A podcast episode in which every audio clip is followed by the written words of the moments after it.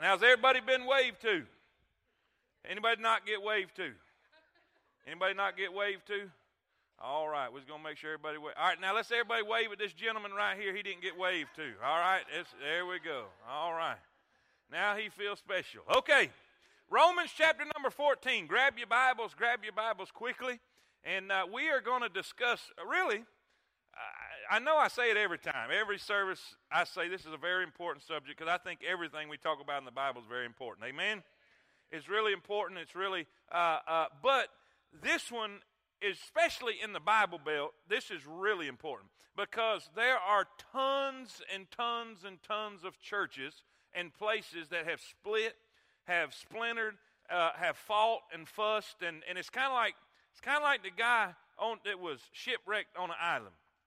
He was shipwrecked on an island, and, and about ten years went by, and and uh, ship came through and, and seen his fire and stopped by and rescued him. And they had a rescue party there, and they come on the island where he was, and, and they said, they said, what are these buildings? He said, well, there was three buildings there, you know. He said, well, this building here is, this is my house. This is where I sleep. This is where I live. And he said, this building here is my church that I go to. And they said, well, what's that other building? He said, that's where I used to go to church, right there. Now, how many y'all can understand what I'm trying to say right there? Amen? Well, you know, that is not God's will. It is not God's will for Christians to fuss and fight and carry on and, and, and, and not be able to get along. And tonight, I want to preach and teach on the subject when Christians don't agree. When Christians don't agree. Now, I don't know if you know it or not, but we're all going to disagree on something sooner or later. Let me prove it. War Eagle.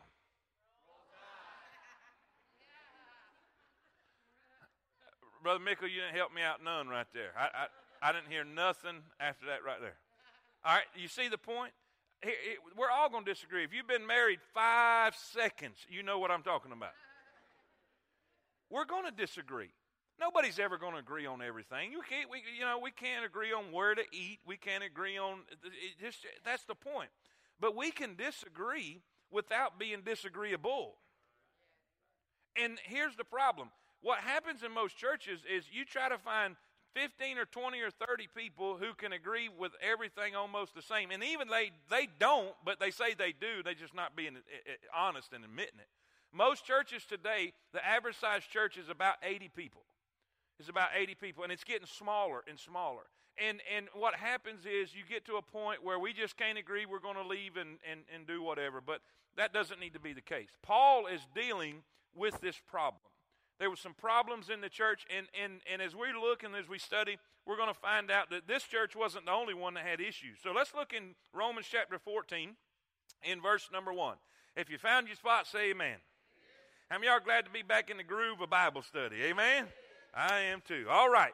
Him that is weak in the faith, receive ye, but not to doubtful disputations. In other words, don't be arguing over doubtful things. Don't be arguing over things that are not important, if you want to use that terminology. For one believeth that he may eat all things, another, who is weak, eateth herbs or vegetables. Uh, let not him that eateth despise him that eateth not, and let him uh, not him that eateth not judge him that eateth, for God hath received him. Who art thou that judgest another man's servant? To his own master he standeth or falleth. Yea, he shall be holding up, for God is able to make him stand. One man esteemeth one day above another, esteemeth uh, another esteemeth every day alike. In other words, one man says this day is more important than this day, and another man says they're all important. They're all needed to be treated the same.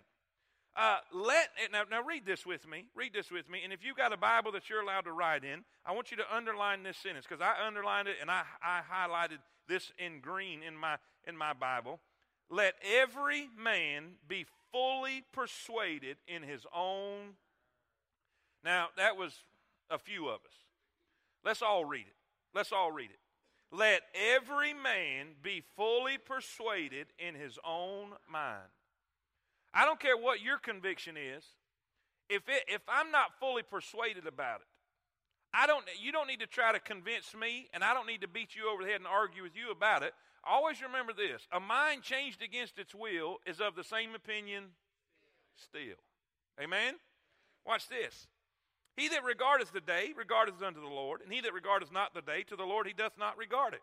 He that eateth and eateth to the Lord, for he giveth God thanks. And he that eateth not to the Lord, he eateth not and giveth God thanks. For none of us liveth to himself, and no man dieth to himself. Whether we live, we live unto the Lord, and whether we die, we die unto the Lord. Whether we live, therefore, or die, we are the Lord's. For to this end Christ both died and rose and revived, and he that he might be Lord both of the dead and living. But why dost thou judge thy brother? Why dost thou set it not thy brother? Or in other words, separate yourself. I'm not going to have nothing to do with you. You don't, you don't believe like I do, or you don't, uh, you don't agree with me, so we can't have nothing to do with each other. For we shall all stand before the judgment seat of Christ. For it is written, As I live, saith the Lord, every knee shall bow to me, and every tongue shall confess. Now read this one with me. Read this one with me. I'll let you see him. So then, every one of us shall give account of who? Of who? To God. To God. Father, help us tonight. This is so good. This is good stuff, Lord. Help us to soak this in. Help us to trust your word. Lord, help us not to try to get the, uh, our, our, uh, the scripture to back our opinion. Let, Lord, let us start with the scripture first and then form our opinion. Let us go to the word and develop our lives in such a way that we follow you. God will thank you for all that you've done. In Jesus' name we all pray. And all God's people say it. Amen. Amen. You may be seated. Now, knowing that there's issues sometimes in life, knowing there's sometimes, I, matter of fact, matter of fact, today, today I get calls all the time from pastors and preachers who uh, are going through difficulties, they're going through things and situations, and and I had one call today from Valdosta, Georgia, going through an issue, going through a, a situation, uh, problems in the church, and I was able to help him and and, and share. I think I was able to help him. We'll know after tonight. Uh, uh but hopefully we helped him in the situation. But but the point is is when you see all that, sometimes sometimes that can be frustrating. Sometimes you look at that and say, man, and, and, and, just, it's, it, it, it's aggravating to know why can't we just get along? I mean, if there was anybody, if there was anybody that should get along and should love each other, it's God's children, right? I mean, that's that's what you would think. But uh, you know, when we look at that and then go back to the Bible, and go back to the Bible and look at Paul's letters in the New Testament, you'll find out that just about every New Testament church had issues. And you say, well, that's terrible. No, that's great. That means we got a chance. Amen? Every one of them, all of them. Uh, the, the, the Corinthians, they were divided over human leaders. The Galatian saints were biting and devouring one another. I've known some churches like that. Saints in Ephesus and Colossae, they had to be reminded that, that, of the importance of Christian unity. In the church at Philippi, two women were at odds with each other, and as a result, were splitting the whole church. Two people arguing was causing the whole church to be split. Well, some of the problems, some of the problems that Paul was dealing with here and he, that he was addressing was coming from two different backgrounds of believers. Because here on one side, and you're going to hear the phrase, you're going to hear the phrase a lot strong and weak. Say that with me. Now, there's going to be kind of a, a, a, difference of understanding when we get to a point of who the real strong ones were and who the real weak ones were. Sometimes we think the people who have the most rules and are against the most stuff and who have the most convictions are the strong ones, and that's not the case at all, especially in this situation. So before you go leaving saying, I'm the strong one, uh, you might want to make sure and let's study the word first before you, you make that claim. But we have strong Christians in the faith, then we have weak Christians in the faith. Well, now let's look at their background. Let's look at the background of the people that he was addressing and he was dealing with. Well, on one side, you have the Jewish people who grew up in a staunch, I mean starchy, sure enough, stiff religious upbringing. I mean, they couldn't eat this, they couldn't eat that, they couldn't go here, they couldn't go there, they couldn't wear this, they couldn't wear that. I mean, it was very, very regimented. It was very, very restrictive. I mean, they had rules for the rules that they had. Are y'all with me right there? And this is how they grew up. This is how they were raised. This is how they were trained. This is how they, their upbringing was. And now here they are in a local church. Here they are in a local assembly who are just learning about the grace of God. They're just learning about the teachings of Christ. They're just learning about freedom in grace, that they're not under the law anymore, that they're under grace, that all the law was to do was to bring them to Christ. Are y'all with me? But they're still struggling. They're still struggling because of all these rules that they were raised with. Now, on the other hand, over here, you have Gentiles who didn't have any law. They didn't have any, you know, traditional upbringing. They didn't have any kind of religious training. They didn't have any kind of background. They didn't have any kind of restrictions. It was just a whatever, whatever, whatever, whatever goes.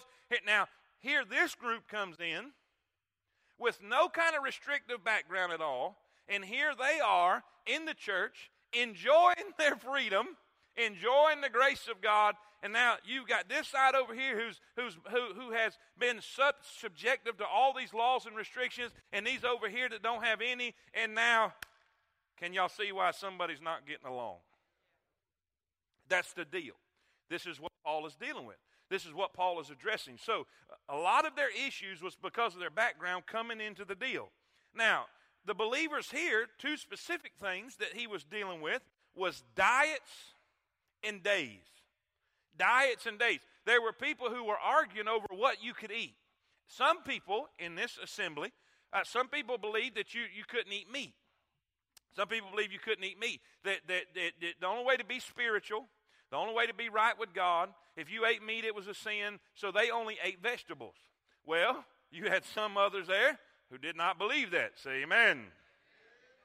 Uh, I, I seen a T-shirt that said, "If God didn't want us to eat meat, or He didn't want us to eat animals, He shouldn't have made them out of meat." Say Amen. Uh, you know, I mean, here. So here we have this faction. They were arguing over their diet. Then there was there was some that believed in, in following the Jewish holy days. You know, because of the, the, the, the religious rules and the religious setup that God gave the nation of Israel in the wilderness. He gave them certain ceremonial days that they were to set aside and to recognize and, and to be holy. Well, this group over here believe that you needed to keep doing that. You needed to keep uh, uh, keep following along with that ceremonial law, and and the, the, this day is holy and all that kind of thing. And so now we have an issue. Some people are saying, uh, uh, uh so here we have here we have the weak. We're criticizing the strong. Now, let me, let me explain what I'm talking about. The strong in the faith understood the fact that it, didn't matter. Meat is not going to cause you to go to hell, and it's not going to keep you out of heaven. It's all right. Ain't nothing wrong with eating a hamburger. Amen. Amen. Now, it's just good. I mean, it's just, it is. I'm strong in the faith, promise you. Amen. Well, they had that and they understood their freedom. Well, then you have this person over here who hasn't really learned yet that they're free in Christ, that they have liberty, but they're weak. They're weak. This is how Paul classifies it. They're weak. So the weak will look at the strong and says, "You're not spiritual." Now I know, I know what you're thinking. I know what you're thinking. You're thinking, "Oh, well, we don't have no issues like that." I'm gonna make, I'm gonna apply it to today and you're to see what I'm talking about. Uh, uh, y'all are y'all are not godly. You're not right with God because y'all don't this or y'all do that. Okay, let's apply that to today. How many people criticize other people because they don't wear a shirt and tie, or because uh, she don't have a dress on to her ankles, or or all right, I've got I know of churches that are so full. I know of churches that are so full that they've started having church on Saturday night and ask people to come on Saturday night to make room on Sunday morning. All right? Now let's talk about the days, okay? And there's there's people criticizing them because they're not having church on Sunday. It's not right if it's not on it's not that's not biblical. That's not biblical. But what do the weak do? Now the strong that understand biblical scriptural teachings and training, they understand God doesn't discern one day of the other. And, and they understand that, listen, God will hear you with a t shirt on, and God will hear you with a suit and tie on. Those are the strong ones. But the weak will say, You ain't got no tie on. You're not like me. So you're not right with God. Or you're not singing out of a hymnal. You have screens on the wall. You see my point? So here we have, here we have the weak criticizing the strong who understand. God's not against screens on the wall. God's not against you, him nor know Him. no. If you glorify him, he's tickled. And, and the strong understand that. But see, the weak were criticizing those who were not like them because they didn't understand their true liberty in Christ. And you say, that's right. That, bless God, I'm tired of these weak people criticizing what I'm doing or not doing or whatever. All right, now here's there's two things going on though. There's two things going on. I found myself guilty of the other thing. While the weak were criticizing the strong, the strong were looking back at the weak and despising them. So here they are. They're saying, You got a problem with my hamburger. I don't like you. How do, and so now they're ticked off at the others. So you got one side that's criticizing this side, and this side's mad and despising the others for them criticizing. So either way, they're both wrong.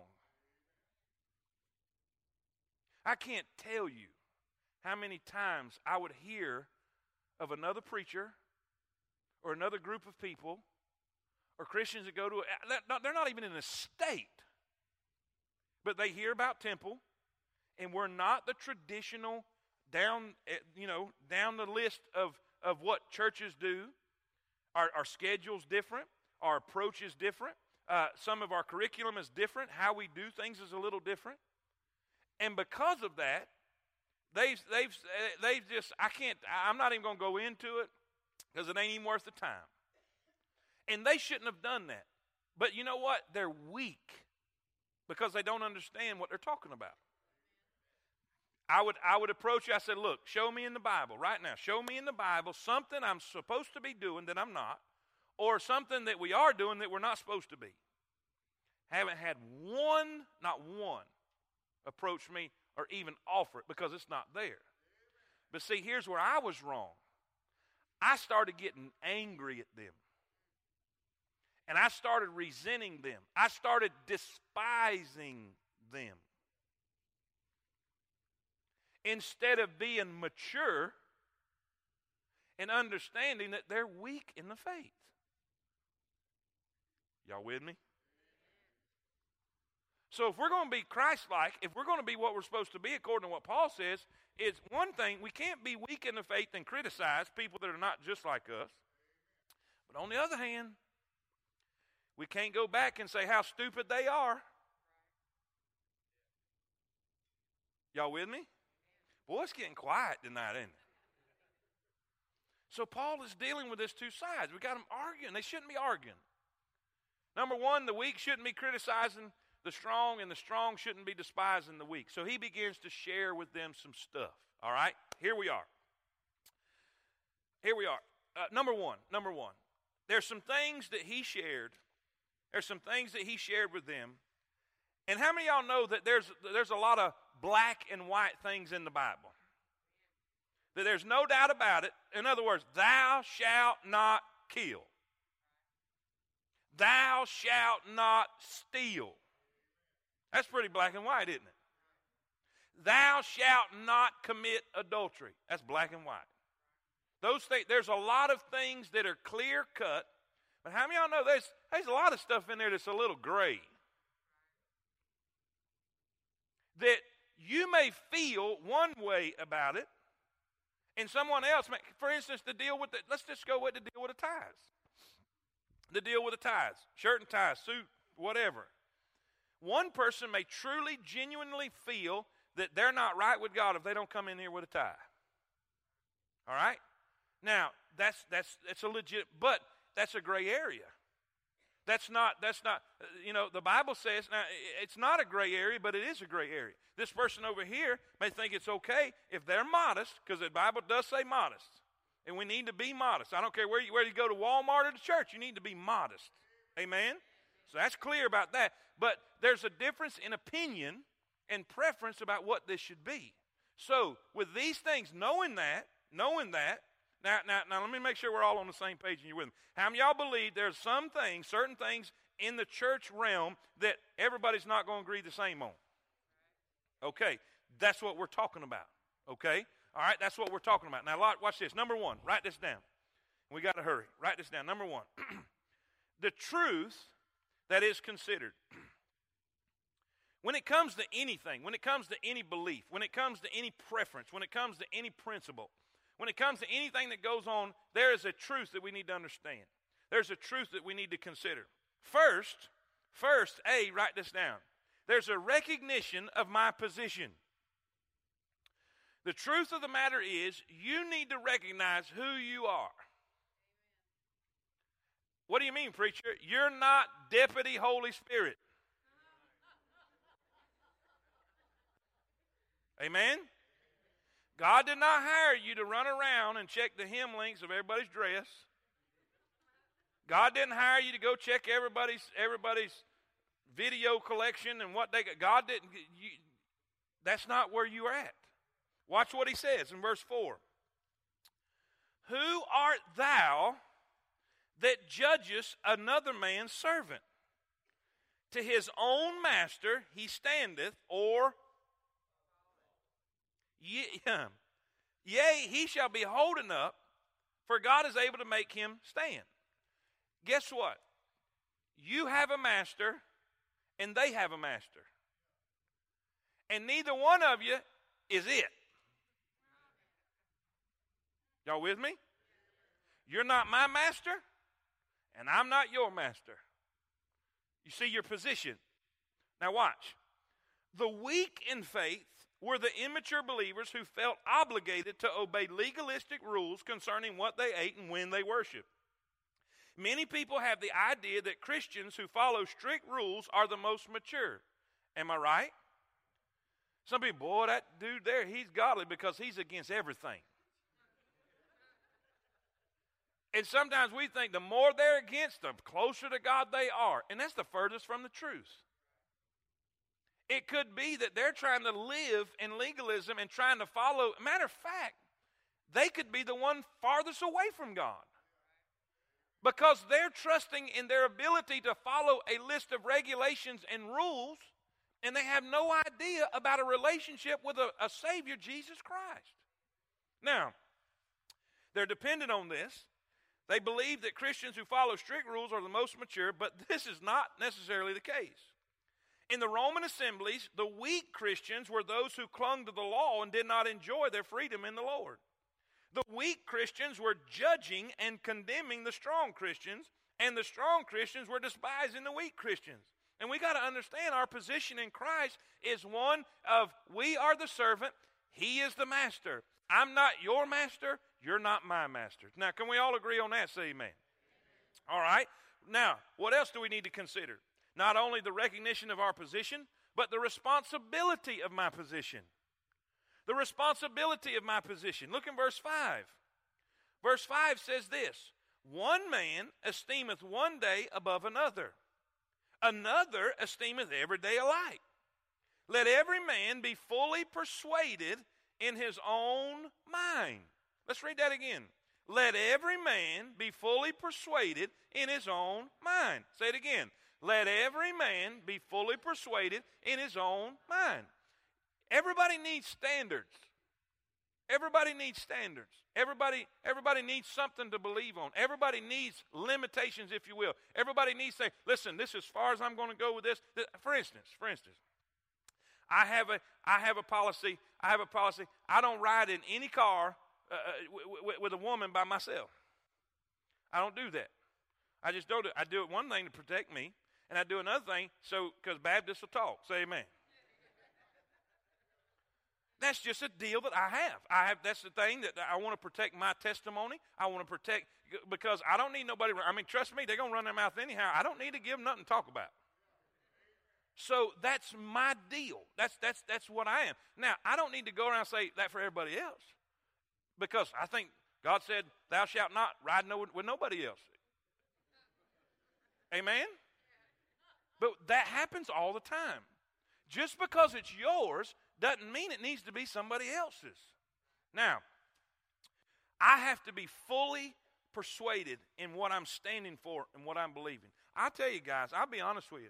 There's been a lot of times, there's been a lot of times in my life and in my ministry that I, I would act upon something or do something or say I believe something because somebody else did. And I didn't, I, I wasn't fully persuaded in my heart that that was the right thing. But because I had so much confidence in so and so, I just went with what they went with. And you know how, how torturing that is? To try to follow a list of rules that you didn't even really believe in yourself just because somebody else said it was the right thing to do. That's not freedom. That's not liberty in Christ. That's not walking in peace. You know what those rules become? Bondage. And the sad part, it's not bondage to anything but somebody else's opinion about what they think you ought to be. Boy, I'm preaching better than y'all shouting. Amen. Now, watch.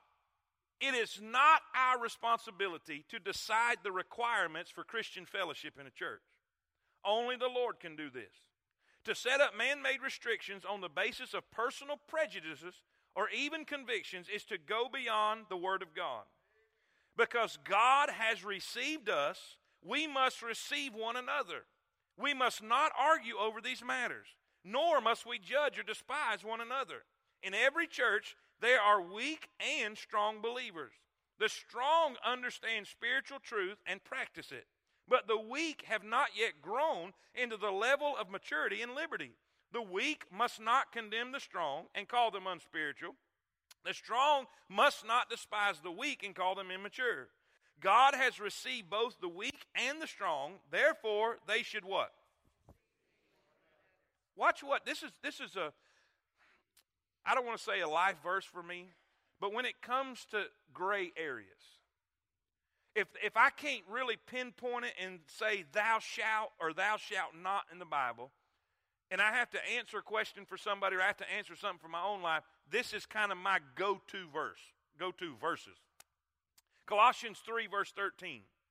Forbearing one another, forgiving one another. If any man have a quarrel against any, even as Christ forgave you, so also do ye. And above all these things, put on charity, which is which is the bond of perfectness. Now, watch this. Watch this. Verse 15. Here's, here's the deal. In the gray area, in the area where, eh, you know, I can't say really, thou shalt or thou shalt not, it says, and let the peace of God rule in your hearts. When it comes to a point where I can't really, I can't really definitively, definitively say yay or nay or whatever, then I have to pray about it and spend time with God about it. And whatever God gives me peace about it, that's the direction I go. And if I can sleep at night, it's all good. If I can't sleep at night, then I, I need to talk to the Lord about it. Are y'all with me? Now, my responsibility is to not to critique you and judge you and criticize you my responsibility is to be fully persuaded in my mind of what I'm doing, that I'm walking with Christ. I'm going to the church God wants me to go to. I'm raising my children the way God is telling me to. I'm leading my life the way God wants me to be. Listen, God may lead me to lead my life different than the way He wants you to lead your life. But I promise you this when it comes all said and done, I can sleep at night. Because I am following the will of God for my life, and I am trusting in the peace of God for my life. I don't have to be the Holy Spirit for you. God can be the Holy Spirit for you, and He wants to be the Holy Spirit for you. You don't have to check in with me for decisions you make. Thank God. I don't need the pressure. I can't tell you how many pastors I've known growing up that if they didn't, if the congregation didn't check in with him about everything, that ain't that's cultish. That's not even biblical. That's why God gave you the Holy Ghost too.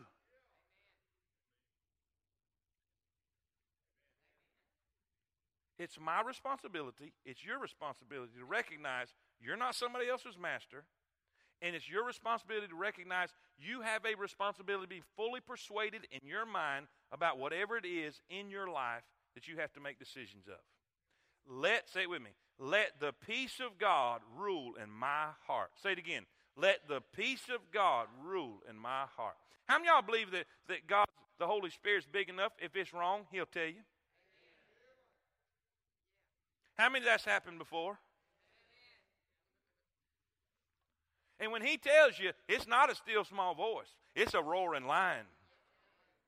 Amen? Amen. Now, let's, let's hurry. Let's hurry. The truth that is considered. Oh, we got plenty of time. Uh, number two. Number two, why, what, why, what do we need to understand when it comes to disagreeing? When it comes to disagreeing, uh, here's here's another thing too. Uh, we had a we had a long discussion in staff meeting this week. Uh, we had we had uh, uh some new songs newer songs, I guess, newer generation songs that we did Sunday, and then we did an old song. Uh, and uh, I'm the type person, and I, I, realize everybody's not like this, but I'm the type person I can dig all of them. I like the new stuff, and I like the old stuff.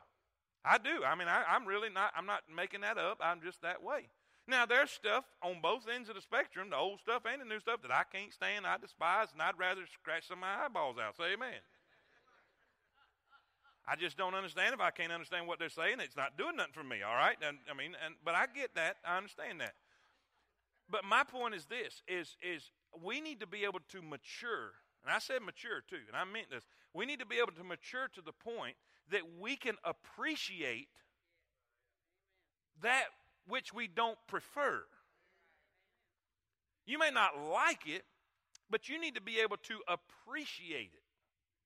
Here's, here's, a, here's a squabble in today's church. And I'm, I'm just going to be totally honest with y'all, man. Y'all, y'all, y'all get the, y'all get the raw version of the preacher on Wednesday night. Amen. There are so many churches that in, in, in, in, in, in a, a, a drive to reach the new generation, they really throw the old generation out. And that's not, that's not good. It's not right. And, and now, it's not good for the old generation not to be willing to compromise and say, hey, let's do what we need to do to reach the new generation. But then we have the new generation who is looking back, and, and, and here we have an old generation that's been faithful and has tithed and, and, and has served and has sacrificed and done all this kind of stuff. And, and, and, and the type of worship that they enjoy, we're just saying, forget it. That's not right either.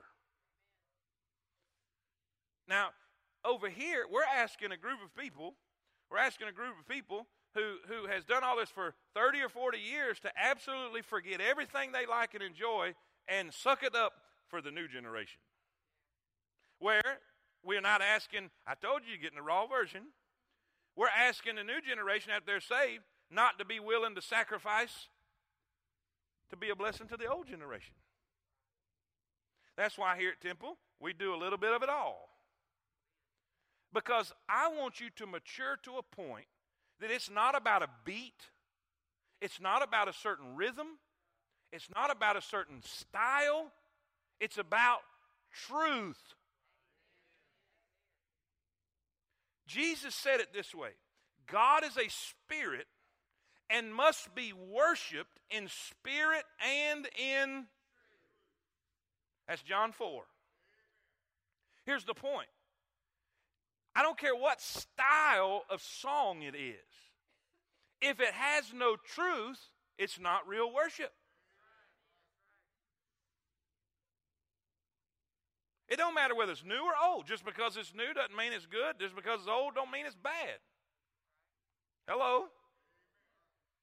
What, what matters is the truth in it.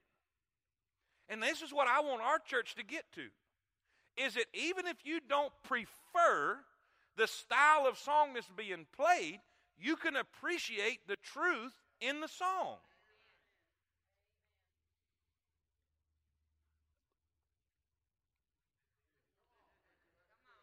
And I hope that we grow to a point that regardless of the style, when we start listening, if we can't detect truth, we're willing to Amen? Let me, let me give you an illustration. Now, I, I, I, I love Southern gospel. I, tell, I just, I like it all. I just, I, I, I'm not. I don't know why. I just I'm just that way. I can roll with the flow. I'm I'm just that way. But there was one particular gospel song, Southern gospel song. It was a major hit. I mean, it was a major hit. And uh, and uh, I was in the car with a preacher friend of mine who is just like he's just like a a biblical Nazi. I mean, it's just.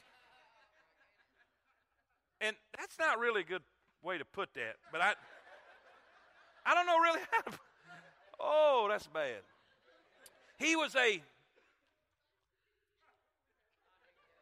He really followed the Bible, all right? I mean, it had to be I'm just just right down exact I'm on medicine, y'all, okay? I'm it's flu season.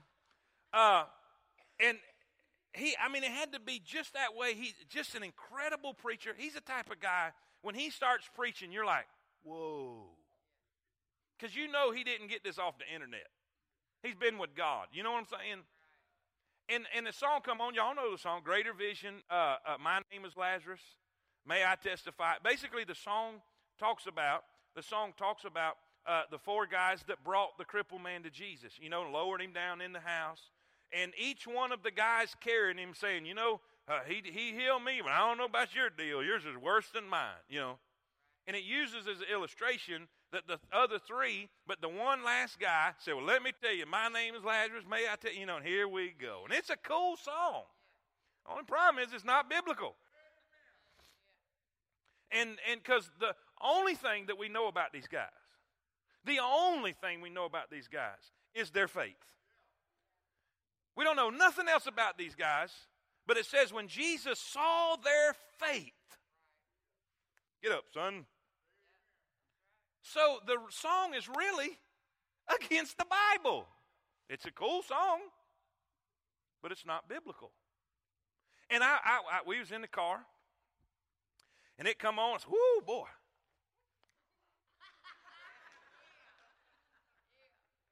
And he went, huh? Turn it off. I what? What are you doing? He said, That song's not even biblical. I said, Yeah, but it sounds cool. Amen. You know? I said, What do you mean it's not? And we, we, we got into a discussion about it. He said, Look, son, real worship has to have truth. And you know, some of the old songs we grew up with in the redback hymnal are not biblical. And some of the new songs with the uh, uh, hippity beat and all this kind of stuff, listen, that doesn't make it good. It's about, come on. Hey, another thing. Another thing. And if we don't get done with this, it's okay. I got rollover minutes for next week. Amen. I'm just, I want to teach you a little bit tonight. It doesn't matter the style of preacher we need to be able to learn to appreciate truth. Everybody's not going to be like me. I don't want nobody to be like me. And everybody doesn't. And we get so attracted and, and tuned to a certain character or a style. Now, I have my preferences. I do. I have my preferences. I'm not going to stand here and tell you that I don't prefer a certain style over. I like them, man. I, I want them sweating in the introductions. Amen. I mean, I want them just look like they're fighting bumblebees when they're preaching. I mean, I just like that because that's what I was raised on. I, you know, that that's my style, and and and it it can't get loud enough, and it can't get long enough. I just like it. That's that's my preference. But I promise you this: I would rather sit and listen to a guy who was monotone and he told me something than I would a man that's very energetic and very dramatic and very loud who didn't tell me anything. Here, I had I heard one one person say this. I go to watch so and so preacher, but I go to hear so and so preacher. I, I don't I don't want it to be about the dramatics. If I have to make up for a lack of content with foolishness, I don't have time for that. But guess what? Now I'm gonna just it's a raw version, y'all. Y'all remember? Some of y'all, if you know I'm not gonna be here, you won't come. Shame on you. Y'all got to cut that out. I don't want you to love me and, and just be it for my style because I'm trying my best to put people up here that's going to give you truth. And if we can mature to the point that you love, it'll change everything. Now, I'm, I'm glad for the fact that uh, Brother uh, uh, Buchanan has filled in for me several times and is doing a great job. But there, now watch this. You say, well, what's the big deal? The big deal is somebody won't even give him a chance. That's right, preacher. Preach it, bishop, preach it. Y'all forget I bring my own shout. Amen. See, this is this is where churches are today. Now, guess what happens? Guess what happens with those movements and those churches that are built around a certain personality and certain charismatic and energetic personality? What happens when that guy dies? Or God takes him to Zimbabwe. And they and then somebody else comes and he is an unbelievable Bible teacher, but they haven't matured to the point to be able to appreciate truth.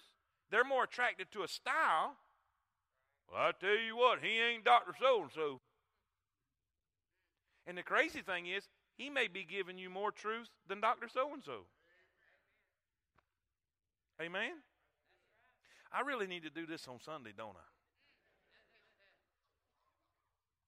Weak and strong. Where are we? I mean, really, where are we at Temple? Where are we in our Christian life? Are we weak or are we strong? really, it, it, it, it lines up with the place how much can we appreciate truth? And how much are we coming here to look for truth, not to be entertained? Amen? All right. Why don't we go to number two?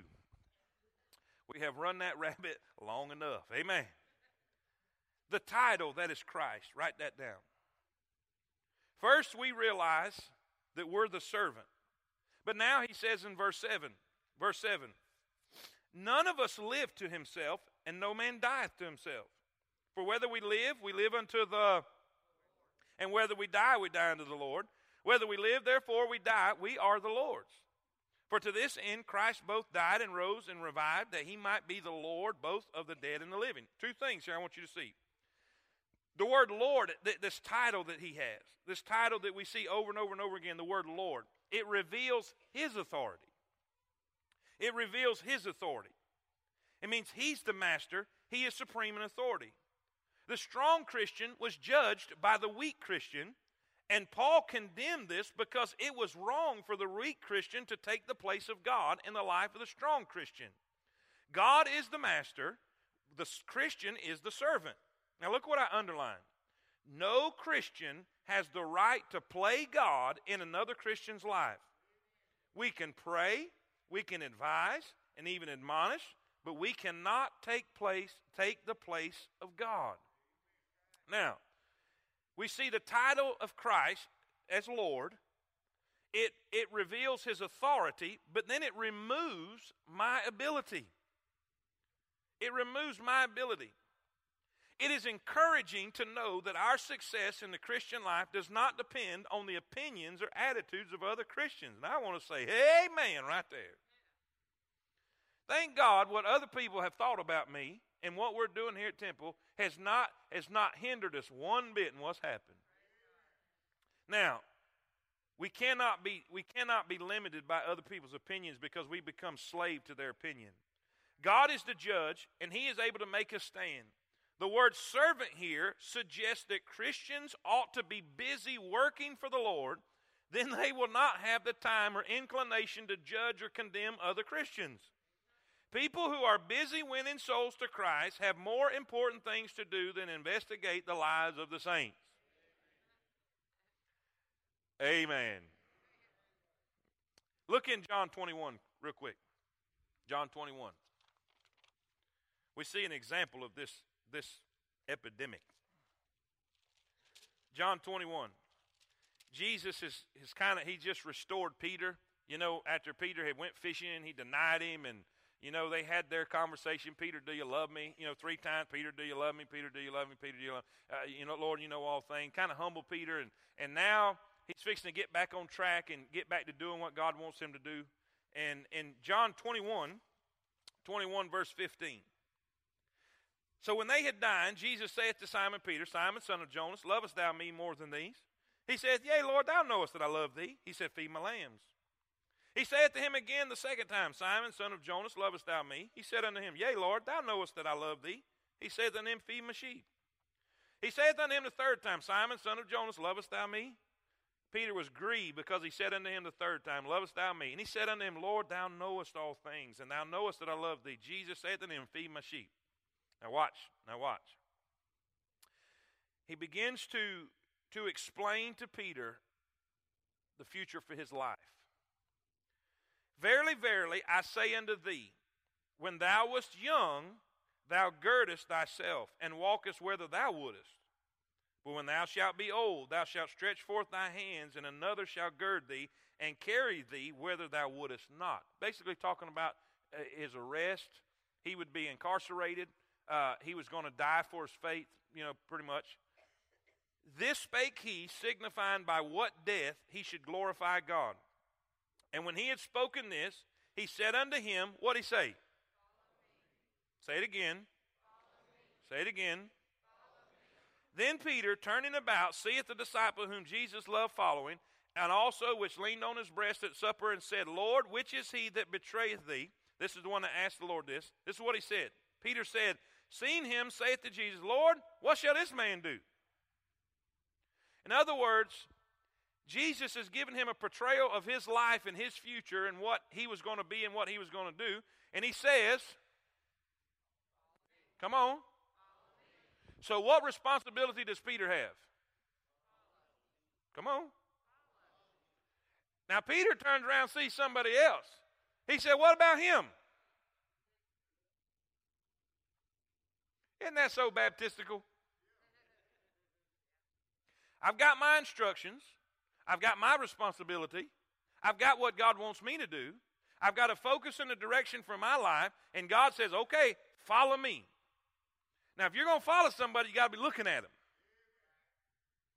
You get, if you're going to follow somebody, you got to stay focused. You got to keep your direction, right? But then he says, what about him?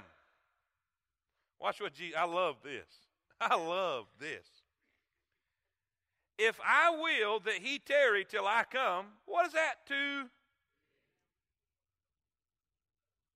follow? It don't matter what it.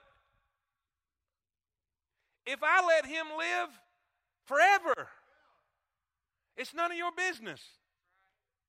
He's none of your responsibility. You don't need to worry about him. You got enough grass to cut in your own yard. What is that to just You know what half of us need to do? Quit worrying about everybody else. I can't, I can't, I just can't get over how many people is constantly posting stuff on Facebook. And, and it's not, y'all really probably won't know it because I've got tons of preacher friends on mine that, that that's always that, that, this is what the church is doing wrong. This is what this group over here is doing wrong. This is why this ain't working over here. And this is why blah blah blah. And i'm thinking why are you worrying about everybody else? What is that to just what does it matter what Temple Baptist Church is doing on the corner of Campground Road 157 to somebody in, in, in Ringgold, Georgia? Do you really not have enough things to do in your life that you have to? Are y'all with me? Let me get it more personal. Let me get more personal. Why are you worried about what somebody else is wearing on somebody else's pew Ain't you got enough problems? I don't know about y'all, but I wake up in the morning, I look in the mirror, I say, Self, you got your work cut out today. I don't need to worry about yours. I'm having a hard enough problem with mine. Does that make sense? It goes with the beam and and the and you know the, the two before and the splinter, if you will. Jesus said, You worried about the little splinter in his eye, and you got a two before sticking out your eye. Right? oh, we're having fun tonight. I'm, I'm putting this on Facebook. Whole video. I'm going to put for all my preacher friends. Amen. Uh, number three. I'm not. I'm not really going to do that. I'm not really. Tonight. Tonight. I'm not. Number three. Nine minutes. Two points. So what's the big deal, preacher? The big deal is this: there's a test that's coming. There's a test that's coming. The Bible calls it the judgment seat of Christ. Verse 10 Why dost thou judge thy brother? Why dost thou set it not thy brother? Just because he don't agree with everything that you do, why are you, why are you separating yourself from him? It's amazing to me how, how, how we're so quick to say, I can't fellowship with you because you, you don't comb your hair like me. Some of the stuff we've come up with is so silly. We agree on 157 things, but we disagree on two. So I can't go to I can't go to church with you. And we can't hang out. One of my best friends, one of my best friends in the ministry is a Church of God preacher.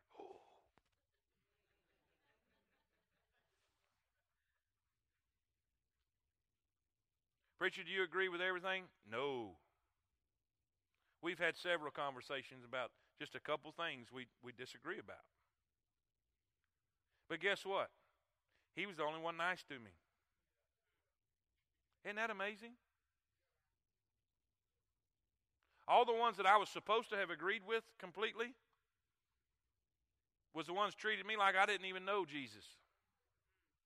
And the one that was supposed to be going to hell is the only one that treated me like Jesus.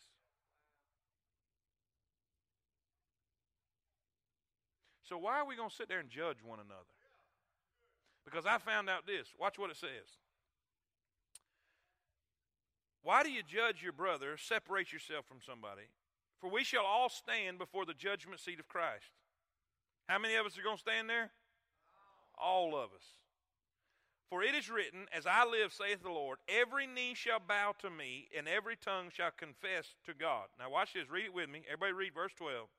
So then, every one of us shall give account of, of, of. Uh huh. I'm not going to give account for Buchanan. So why am I worried about Buchanan? Now listen, that doesn't mean that doesn't mean that if I see something in Buchanan's life and God impresses upon my heart to say, "Man, brother Buchanan, I think because this is a friend. Iron sharpeneth iron." I say, "Look, man, I don't I don't think this is going to be conducive to uh, your benefit, man. And, and, and we could pray and talk. But I'm not going to be, listen, you don't need to be doing that. You don't need to act. You, sh- you shouldn't wear that right there. You should, you, and, and try to force my convictions on him. Why shouldn't I do that? Because he's not going to stand before me. And I'm not going I'm not going to stand on his behalf. I'm standing for me. And we all will. Amen. The test that's coming. Two things. I want you to see the advocate we must answer to. The one you're criticizing is not going to answer to you. And the one who criticizes you, you're not going to have to answer to him. Thank the Lord. Paul asked the weak Christian, Why are you judging your brother? Then he asked the strong Christian, Why are you despising your brother? Both the strong and the weak must stand at the judgment seat of Christ. They will not judge each other, they will be judged by the Lord. The judgment seat of Christ, excuse me, the judgment seat of Christ is that place where Christians will have their works judged by the Lord. Now, how does the Christian prepare for the judgment seat of Christ? By making Jesus Lord of his life and faithfully obeying him. Instead of judging other Christians, we had better judge our own lives and make sure we are ready to meet Christ. Say amen. The advocate we must answer to. B, the accounting we must answer with.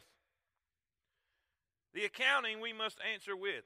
Paul explained that they did not have to give an account for anyone else but themselves. So they were to make sure that their account would be a good one. He was stressing the principle of lordship. Make Jesus Christ the Lord of your life. Let him be the Lord in the lives of other Christians as well. Number four, here's a trap that's condemned quickly. He says this. Now I know, now Paul is kind of addressing the strong Christians now, verse, verse number 14. Now I know, and I'm persuaded by the Lord Jesus that there is nothing unclean of itself. But to him, in other words, he's saying, there's no meat that's unclean. I believe, I believe uh, Paul would eat a hamburger. Say amen. I believe he would. I believe he'd go to a barbecue. There ain't nothing unclean. And he said, I'm persuaded. Isn't that what we're supposed to be? He said, I'm persuaded of the Lord Jesus, there's nothing unclean. And I believe he's meaning not only just the food, but also the day. You know, they was arguing over the diet and they was arguing over the days. But watch what he says. Watch what he says. Now he's speaking to the strong Christian. Now, the early part of the chapter, he's really addressing the, weak Christian, saying, Y'all need to quit judging people. Worry about your own self. But now he's addressing the strong Christian, and, and, and this is what he tells them. Now I know that there's nothing wrong, but let me let me let me kind of give it Alabama talk. I know there's nothing wrong with eating a hamburger. Okay? There's nothing wrong with eating meat. But to him that esteemeth anything to be unclean, now to him it's unclean. Now, if that person who really has an issue with it, he really feels that way, then to him it's wrong. It really is wrong. It's kind of like puppy love. Puppy love might not be real, but it's real to the puppy. Right? And if you don't think so, you ain't never had it. Watch this.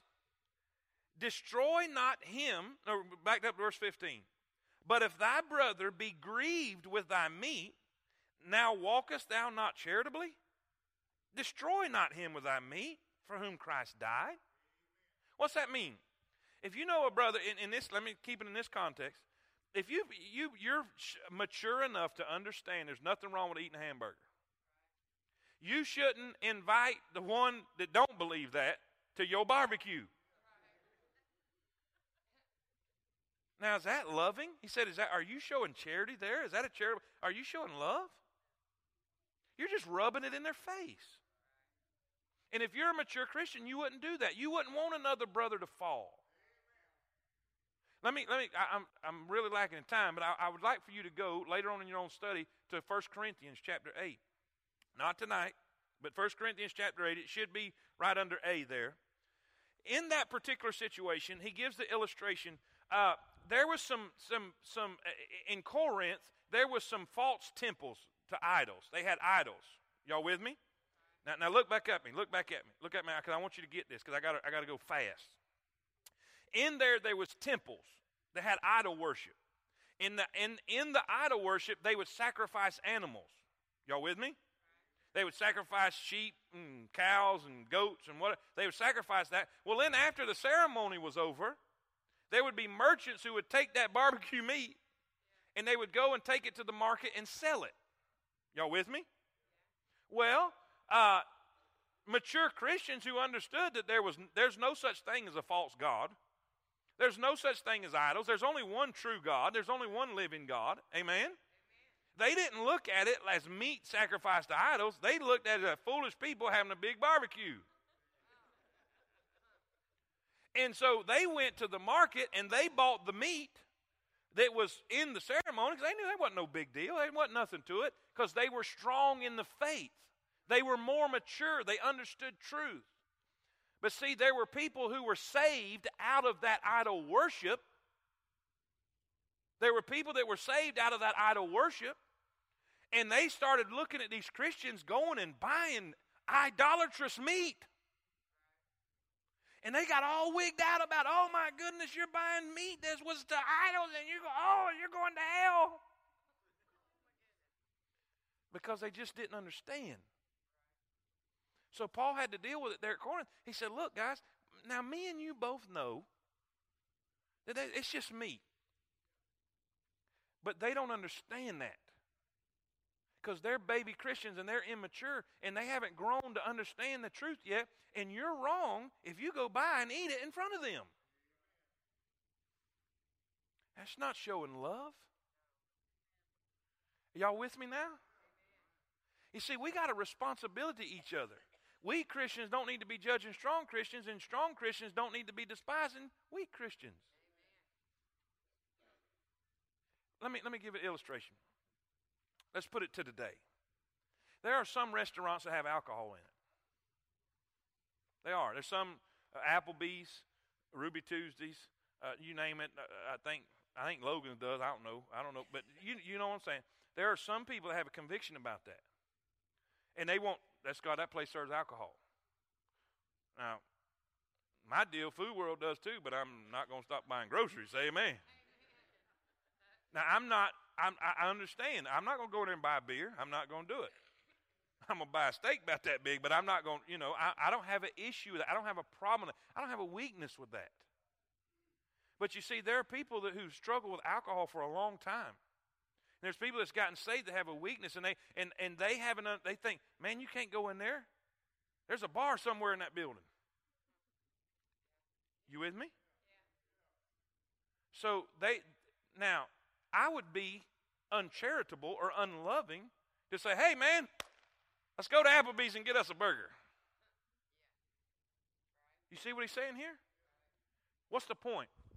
The trap that we have to avoid first, A, we got to avoid frustrating our family, our church family.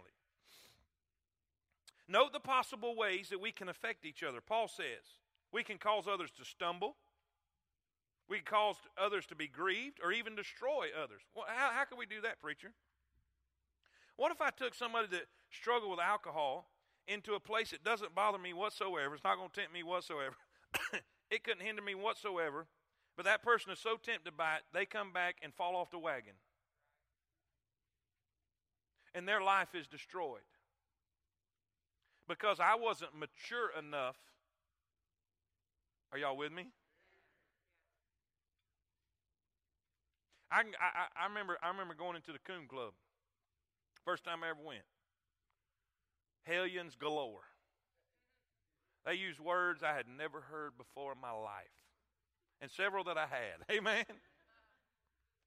I remember going in there and sitting and, and just blushing. I'm talking about literally my face turning so red you can't imagine. And I was acting like I was reading Coon because I didn't know nobody. I want to meet people. You know, I wanted to go coon hunting. I didn't know no. I didn't even have a dog, but I sure wanted to go coon hunting. Well, eventually, God used that, and, and a bunch of them are saved now. I can walk in the building if somebody that don't know me or somebody stranger that comes in for a coon hunt or something, and they use a, a wrong word. Hey, that's preacher sitting right over there. now, here's the deal. I was mature enough to be able to be in a place to be able to reach some folks. But there's not one, no way in this world I would recommend a baby Christian subjecting himself to that kind of atmosphere because he would have been way too easy to be pulled back into a bad situation. Do you see what I'm trying to explain? So you have to be careful. Everybody everybody is not at the same place in maturity in their life. The question should Christians eat meat that we discussed in 1 Corinthians? Should Christians eat meat that has been offered to idols and heathen temples? There he pointed out that knowledge and love must work together. The strong man, I wish we had time to go to this chapter. He, this is what he says. He says, Your knowledge, you know that it's okay to eat this meat. And, and go read it. It's in 1 Corinthians 8. He says, You know that, that you have knowledge, and your knowledge is good, but your knowledge can be dangerous. Because everybody, those immature Christians, those, those weak Christians, they don't have that knowledge. And you can, with, with your knowledge, hurt that baby Christian.